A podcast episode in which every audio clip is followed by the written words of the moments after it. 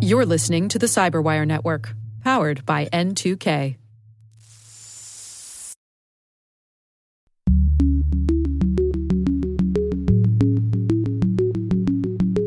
The key to federal legislation has to be to remove the burdens from the consumer in terms of enforcement and to set parameters around businesses to respect people's privacy. Hello, everyone, and welcome to Caveat, the CyberWire's privacy, surveillance, law, and policy podcast. I'm Dave Bittner, and joining me is my co host, Ben Yelin from the University of Maryland Center for Health and Homeland Security. Hello, Ben. Hello, Dave. On this week's show, Ben looks at new legislation restricting police use of DNA. I've got the story of a proposed algorithm transparency bill, and later in the show, my conversation with Rita Garry from Robbins Salomon and Patt on how data privacy laws are failing U.S. consumers and businesses. While this show covers legal topics and Ben is a lawyer, the views expressed do not constitute legal advice. For official legal advice on any of the topics we cover, please contact your attorney. With over 8,000 threat hunters analyzing over 65 trillion signals daily, Microsoft works tirelessly with the federal government to keep our nation's data secure. This 30 year plus partnership is driving mission innovation that is secure by design. Whether optimizing your existing defenses or tackling advanced threats with AI, Microsoft gives you the intelligence and the automation you need to defend at mission scale. Let's work together to stay ahead of emerging threats and secure your mission anywhere. Learn more at aka.ms slash fedcyber. That's aka.ms slash fedcyber.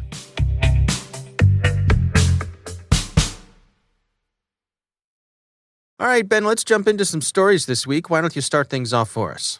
So, this is an issue we've discussed a few times in the past. It's the law enforcement use of DNA genealogy. And there are a couple of new state laws that have been enacted in the past few weeks relating to this issue. One of them here in our home state of Maryland. So, uh, my article comes from the New York Times. Two new laws restrict police use of DNA search method. The other state is Montana, which I think is notable because we kind of have two ideologically opposite states enacting right. pretty right. similar laws here. Yeah, interesting. Yeah. So, what will these laws do? In the case of both Maryland and Montana, a court will have to sign off on law enforcement using this DNA database, using, uh, you know, putting these thousands of DNA markers from a crime scene into one of these genealogy websites to try and find a hit. That hmm. is going to require court approval uh, starting on October 1st here in Maryland and then in the near future in Montana. The. Maryland bill goes a little bit further and has a couple of other interesting provisions.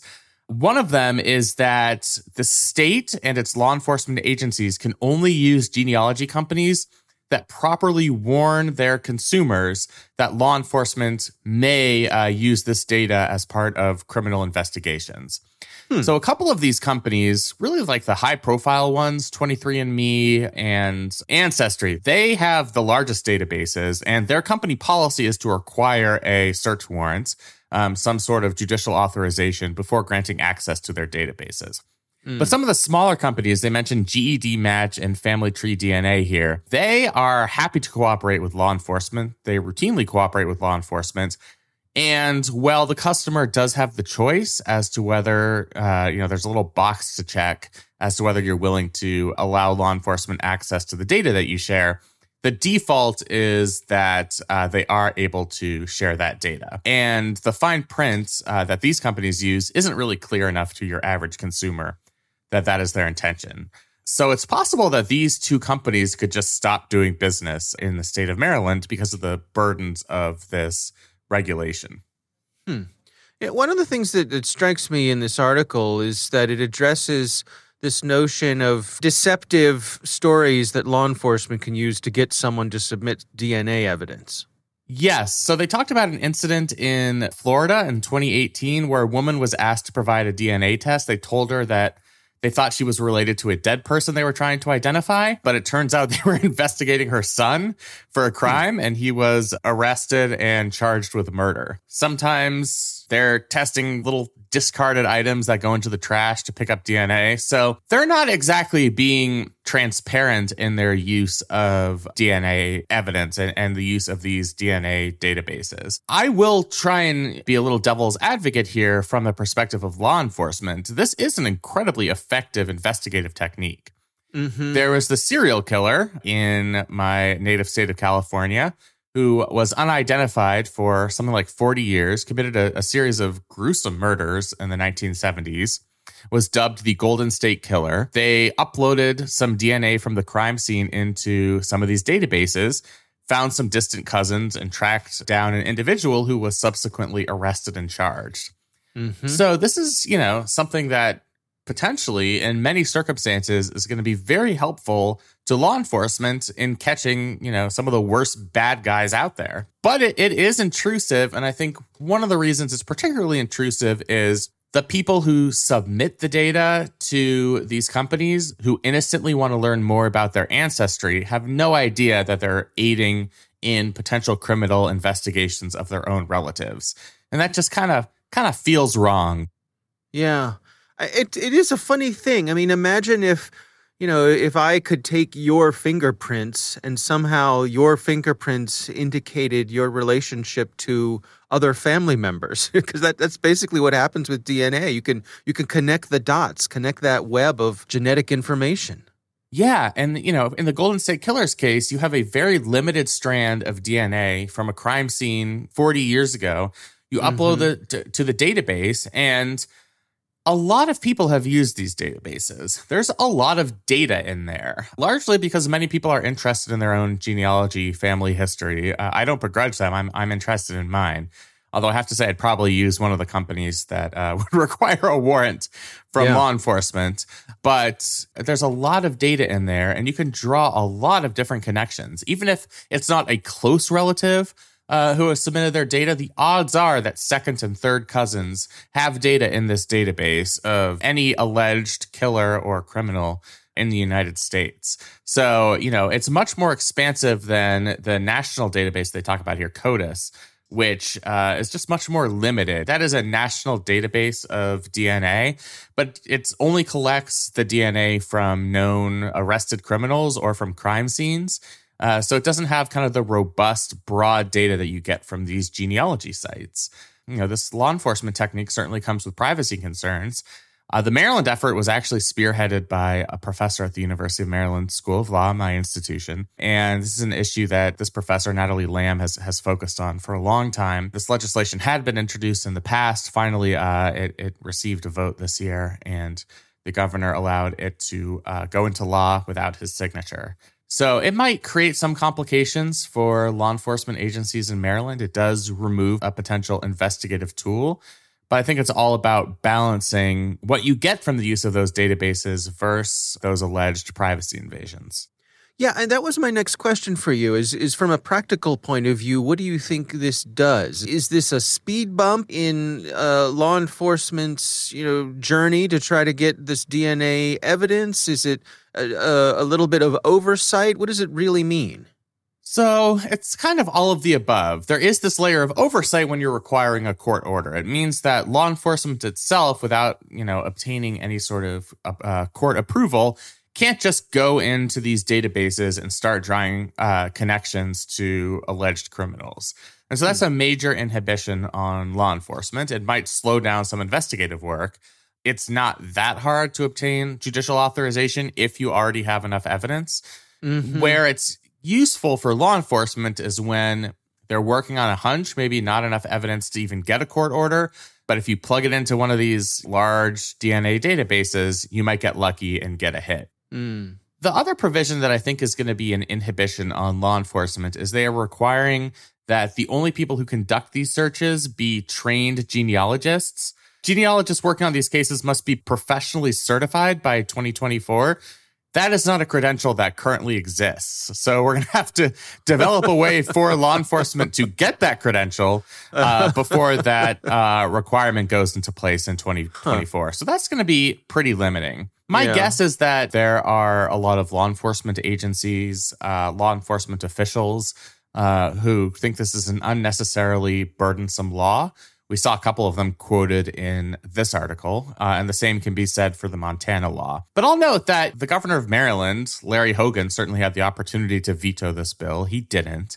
And, and, and he does not hold back on his veto power. absolutely not. he loves to use that veto pen. He's used right. it in a number of circumstances. Uh, right. So he certainly is aware that it exists. Uh, he, he, is, right, he is not a rubber stamp on piece of legislation in Maryland. Yeah. And I'm, guessing that this was a comprehensive effort going back a couple of years. The legislature has held hearings with privacy experts, law enforcement agents, and they came up with what I think is a pretty equitable agreement, one that really balances the need to protect the privacy of the people who use these services versus keeping this tool available for to law enforcement when they need it. And it may not have as big of a practical change as one might expect, considering that the two biggest companies, the ones that you've probably heard of, already require court orders before releasing that information. All right, well, that is from the New York Times. Uh, we'll have a link to that in the show notes. Again, the article written by Virginia Hughes. My story this week uh, is about some legislation that has been introduced. It is described as an algorithm transparency bill this particular story comes from a website called nexttv.com, which is a broadcasting and, and cable uh, website, but they happen to be covering this.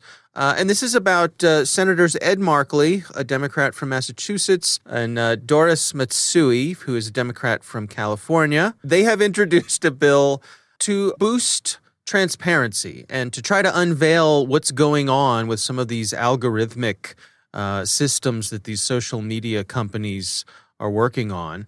Uh, they're calling this the Algorithmic Justice and Online Platform Transparency Act of 2021. Um, AJOPT, if you will.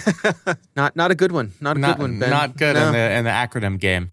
Uh, and they say that it's going to help prevent algorithms uh, from excluding certain people from seeing online advertising, uh, racial minorities for seeing housing ads, for example, or or uh, people of, of genders seeing uh, job ads. Uh, something that we've covered here, where folks have found that, for example, Facebook was excluding certain groups from ads for things which you're not supposed to do. No, that would be discrimination. Yeah. so we'll go through some of the details here from uh, Senator Markey's uh, office. Uh, they want to prohibit algorithmic processes on online platforms that discriminate on the basis of race, age, gender, ability, and other protected characteristics. That seems pretty straightforward. They want to establish a safety and effectiveness standard for algorithms.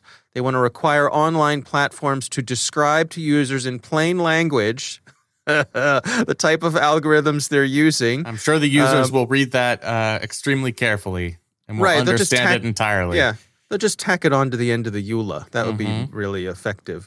They want to require online platforms to maintain detailed records describing the process. This part I thought was interesting. Uh, they they need to make it available for review by the Federal Trade Commission. That's actually interesting. This is like the Dave Bittner proposal uh, to have an FDA for algorithms. Right. Uh, where, in order for an algorithm to be approved for use uh, in the United States, it has to go in front of some sort of federal agency. So I don't think it would be quite as strong as the ideal Bittner proposal. well, how could it be? how could it be? Yeah, I mean, we can't live up to your namesake proposal here. Yeah, uh, yeah, But it would task the FTC with ensuring that these algorithms comply with privacy and de identification standards. And that's a big mm-hmm. deal. So it would require a layer of oversight on these companies. Yeah. It'll require them to publish an annual public report detailing their content moderation practices and it'll create an interagency task force so with folks from the FTC, from the Department of Ed, from uh, Housing and Urban Development, Commerce, Justice, uh, and they will all investigate the discriminatory algorithmic processes employed in sectors across the economy. Uh, so there's something for everyone here, Ben. Yeah, one thing that stuck out to me is this fifth provision requiring online platforms to publish annual public reports detailing their content moderation practices. That hmm. might be a gift to potential Republicans if they want to sign on to this bill, because Republicans in Congress have complained about the content moderation practices of these platforms, alleging that they're biased against conservatives. So that might be a little carrot that Senator Markey and Representative Matsui are offering Republicans, saying, if you can join us in reviewing these algorithms, making sure that they are not racially discriminatory, they're not discriminatory in other ways, that they're using best practices for keeping user data anonymous, then you'll get your annual report on how these companies moderate content on their platforms. So I think hmm. it's kind of an olive branch here for potential bipartisanship. Yeah, interesting. I mean, I guess to me the the main thing that this hopes to achieve is trying to shine some light on what's going on in these black box algorithms that the the tech companies up till now have really not provided any transparency on. They they haven't, and what we found out about algorithms has come through investigative journalism, uh, leaks, etc there isn't really a federal agency right now that does a comprehensive review of these algorithms. And yet these algorithms are extremely powerful. I mean, it's certainly an area of public concern, not just, you know, because they might be leading uh, a generation of our youth into harmful content when they, um, you know, go to YouTube and end up in a rabbit hole of, of watching like white supremacy propaganda. That's bad, right. obviously. Right, uh, right. But also, you know, it could potentially violate federal law if it is discriminatory, violating civil rights statutes. If it, Facebook's algorithm is preventing them from showing house listings to certain racial minorities, that is a form of uh, illicit discrimination. And that's something that Congress has given itself the power to uh, ameliorate. So I think that level of transparency is extremely important. We don't have it now. You know, I think every reasonable person would agree that because these algorithms have become so important, not just, you know, in the online world, but in terms of like the information that people are getting. Most people get their news from Facebook. Eh, that shapes our worldviews. You know, so these algorithms are extremely important as a as a public policy matter. So I think this effort at transparency is overdue. So this is being proposed by two Democratic senators, but uh, my my sense is that this sort of thing has a lot of bipartisan support. You mentioned earlier that they might be offering up one of these uh, elements to uh, seduce their uh, Republican friends across the aisle to to perhaps support this. What do you think going forward? I mean, is this something? This is the kind of thing that you think could have broad support? The devil is always in the details, mm. and everybody in this type of bill can find one thing that they find objectionable, and that can kill the whole thing. You know about my skepticism on whether Congress can pass anything. Uh, right. Not unfounded skepticism, it's evidence based skepticism. It is right? evidence based skepticism. Yeah, I'm not pulling it out of thin air. Uh, yeah. And with a packed legislative agenda, are they going to have time in this legislative session? To consider a bill like this, it might get a committee hearing or two. Uh, I wouldn't mm. foresee it passing in the immediate future. This, like a couple of other pieces of legislation we've discussed, is sort of laying out policy principles as a basis for discussion that might right. lead to some sort of future regulation. But I think this is the opening bid from Senator Markey and Representative Matsui on we have this problem, we have to address it somehow. Here's our proposal as to how we would address it and let's use this as a jumping off point to hold some committee hearings, get some ideas.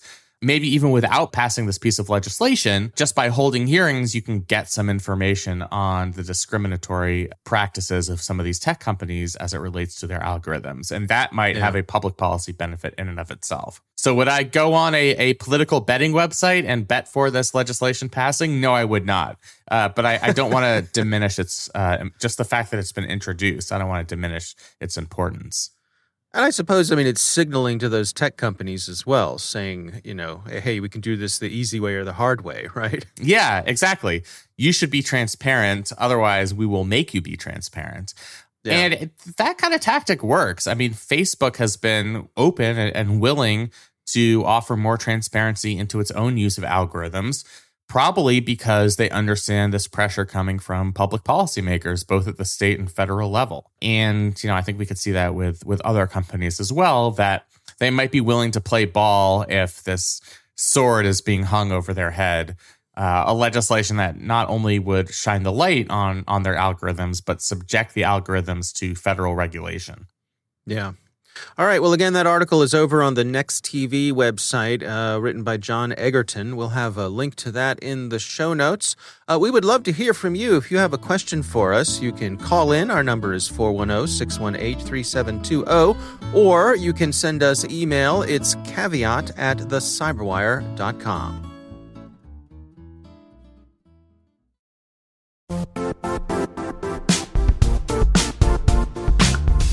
Don't struggle to align your organization's cybersecurity with business risk. Get the only solution that goes beyond reacting to threats with vulnerability and risk monitoring. You need the next evolution of MDR, and only Critical Start delivers it. Critical Start doesn't just monitor and respond to threats. They put you in control by detecting suspicious activities, quickly responding to contain threats, and identifying your most critical assets and protecting them against vulnerabilities and exposures. With continuous visibility, expert guidance, and measurable risk reduction, Critical Start has redefined what it means to manage cyber risk. Demonstrate provable security maturity to your leadership while positioning your program to achieve the greatest risk reduction per dollar spent. Stop fearing risk and start managing it with Critical Start. Visit criticalstart.com and request a demo today. That's criticalstart.com.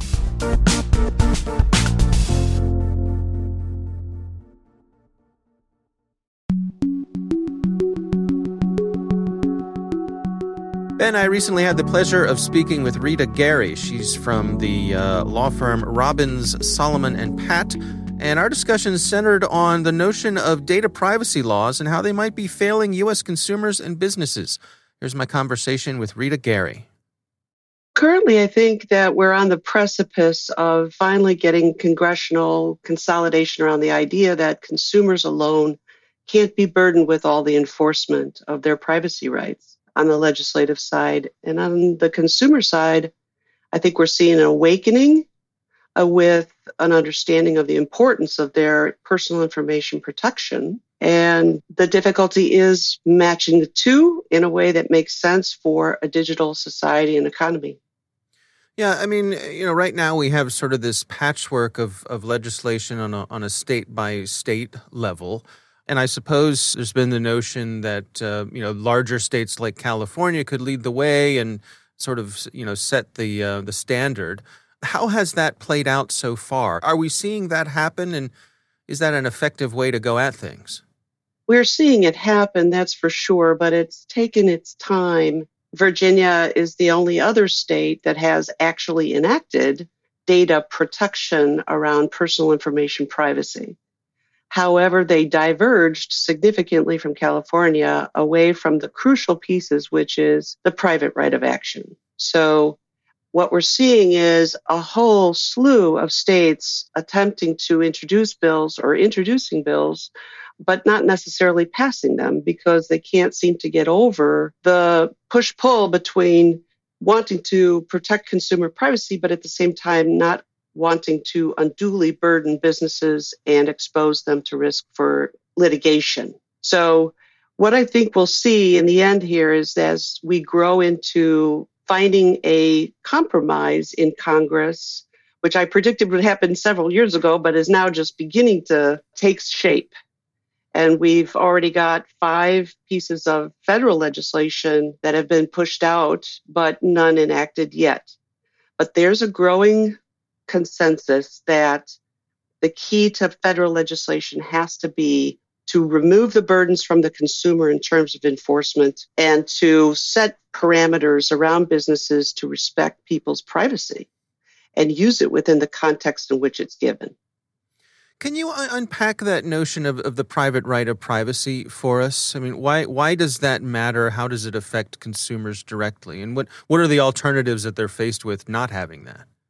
The private right of action is associated with individuals having the right to seek redress in the courts of laws for violations, uh, be they statutory or be they related to actual harm that's caused by a company misusing their personal information. And it is part and parcel because we're talking about a privacy right, and there's lots of historical precedent for, you know, it's my right, so I should be able to enforce it. The flip side of this is avoiding the private right of action, which is a big piece in the bucket here, is that you've pushed now enforcement onto state attorneys general's offices, which may or may not have the appropriate resources to pursue these things. So the burden is on me and you as consumers sharing our personal information to protect our personal information. But the, the complexity of that shouldn't depend on what state you live in because a digital economy it doesn't respect state boundaries. And why should the rights of a, a, california citizen be different than the rights of somebody else in a different state? So the alternative is you have class action lawsuits which don't necessarily provide the consumer with the type of protections that we're looking for but rather fines against companies that are sort of ganged up on, if you will, to, you know, enforce groups of rights. So I'm moving in the direction of hoping that Congress will actually tackle the hard pieces to this, which is the private right of action, which I think there should be a private right of action because it is part of, it's logical, you know, it's our right. But I think that it, our rights to enforce those things have to be balanced against the burdens that are placed on businesses. So hopefully we move that big piece, that big rock into the bucket. uh, this, the other big rock that, that they have to tackle is preemption. And the concept there is that should the federal law preempt state laws?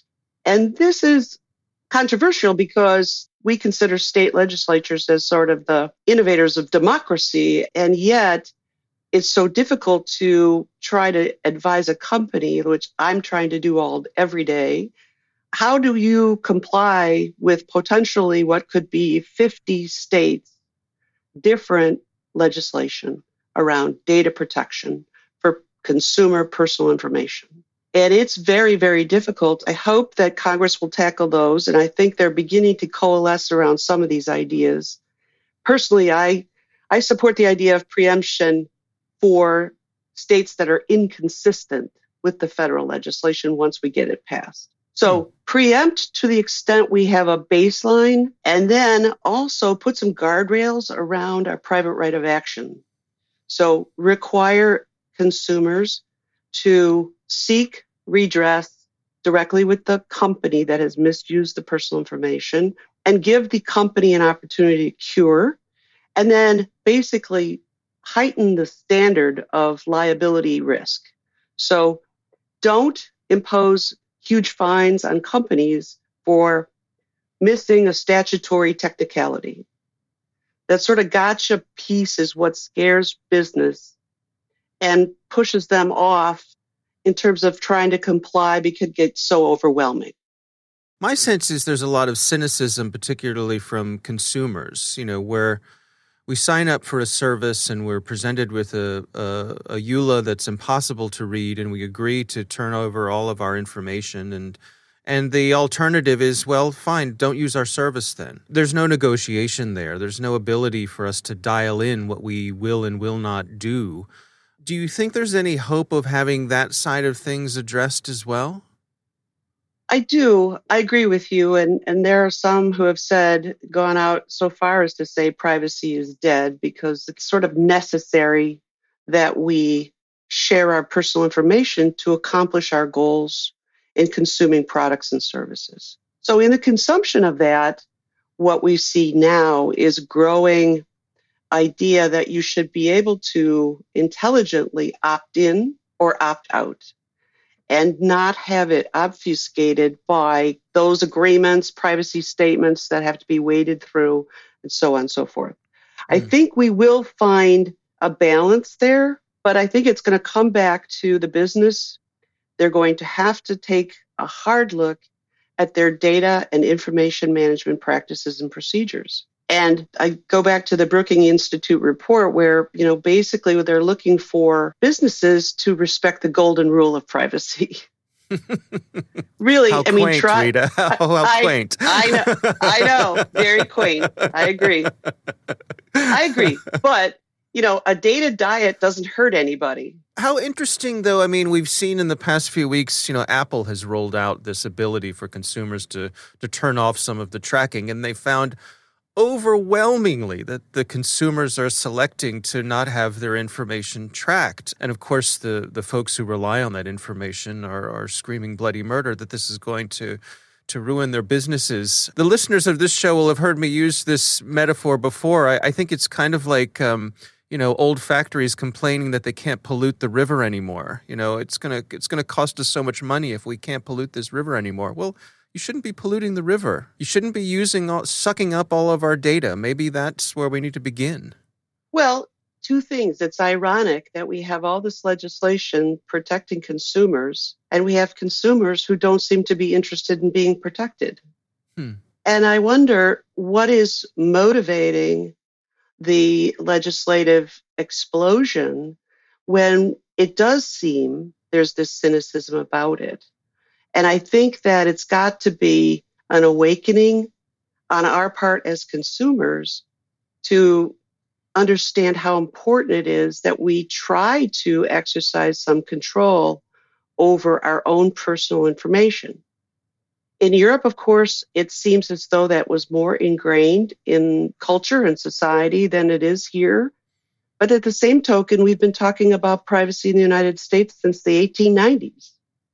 So we respect the fact that there exists a, a concept of privacy, but how do we make it work in a 21st century digital economy? So I think we're seeing that grow. I don't know about you, but I've become way more conscious of privacy statements on websites and companies that don't have them. I am declined to uh, engage with them digitally.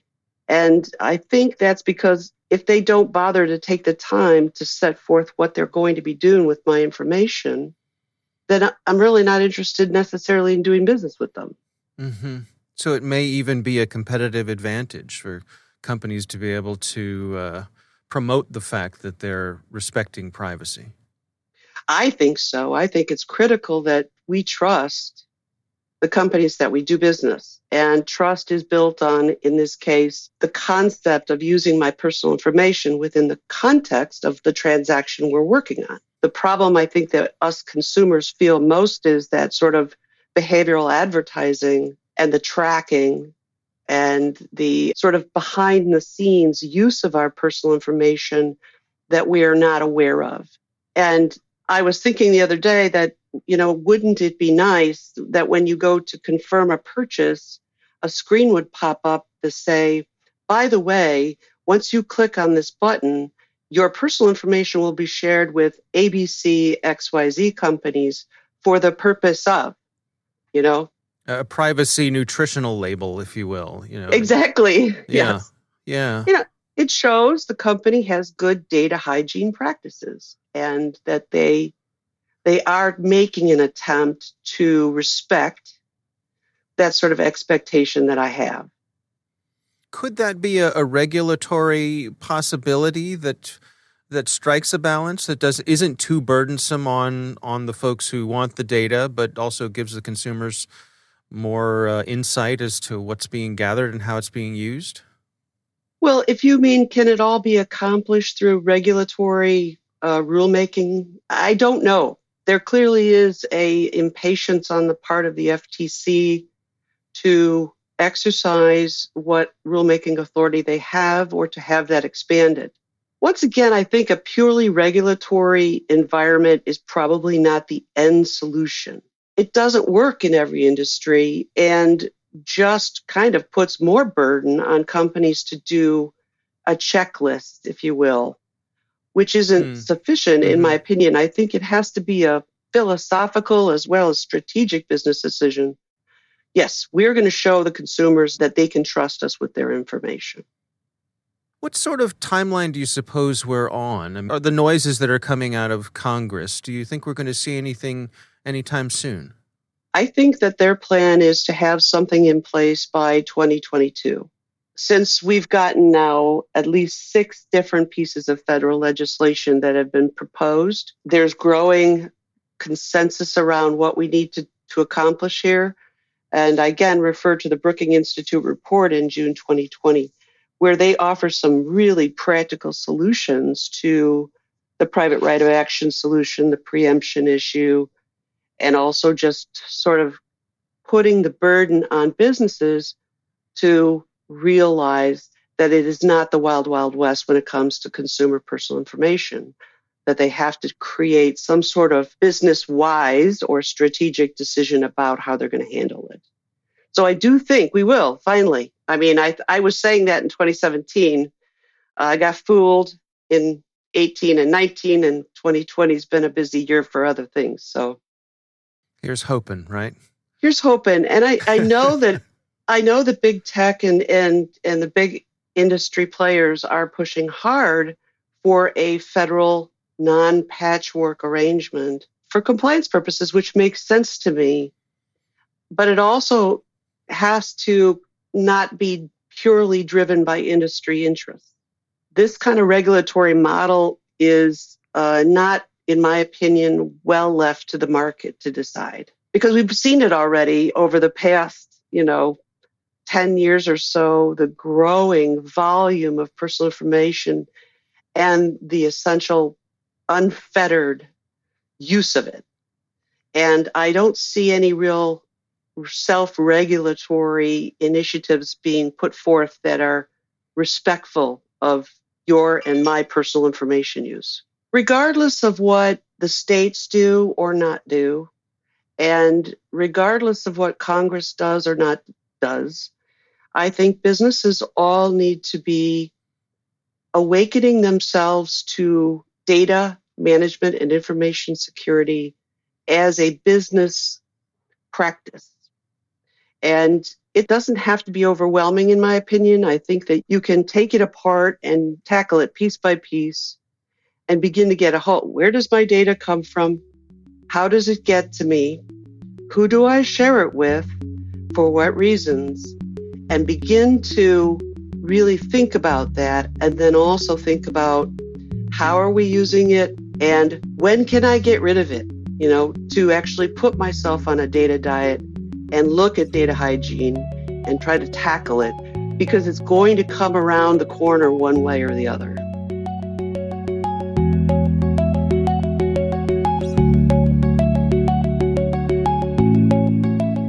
Ben, what do you think? She is uh, much more optimistic. I hate to make this a theme of our show today, but she's much, much more optimistic about the near term prospect of federal data privacy legislation than I yeah. am. okay. I appreciate her optimism and I, I hope she's right. Um, I think it is really important for consumers who, as she said, have started to take notice of their own privacy rights. And it's important for businesses who aren't going to want to have to comply with 50 separate state regimes as it relates to data privacy. Right. Um, as she mentioned, so far we have two states, California and Virginia, with pretty divergent pieces of legislation in this area. And I think the amount of state legislative action is just going to grow in the coming years. But I, I have to say, I have my strong, strong doubts that the federal government would pass a bill giving consumers the private right of action against these tech companies. Everyone will say they dislike these tech companies, people on of all ideological stripes but let's just say they have pretty powerful lobbyists, and the last thing they want is to grant a federal right of action uh, hmm. on the part of users for data privacy violations. So I'm glad that she's hopeful, and I hope that she's right. Yeah, I really enjoyed the conversation with her. I, I say it often, though. You know, one of my favorite things about being able to do shows like this one is I get to talk to really interesting, smart people about interesting topics, and uh, she was surely one of those. Oh, so, oh, for uh, sure. Yeah. We appreciate uh, Rita Garry for taking the time for us uh, and sharing her thoughts with all of you. And now a word from our sponsor, Netskope. Netskope is a worldwide leader in SASE and zero trust. Its unified platform, Netskope One, provides optimized access and zero trust security for people, devices, and data anywhere they go helping customers reduce risk, accelerate performance, and get unrivaled visibility into any cloud, web, and private application activity. To learn more about how Netskope helps customers be ready for anything on their SASE journey, visit netskope.com.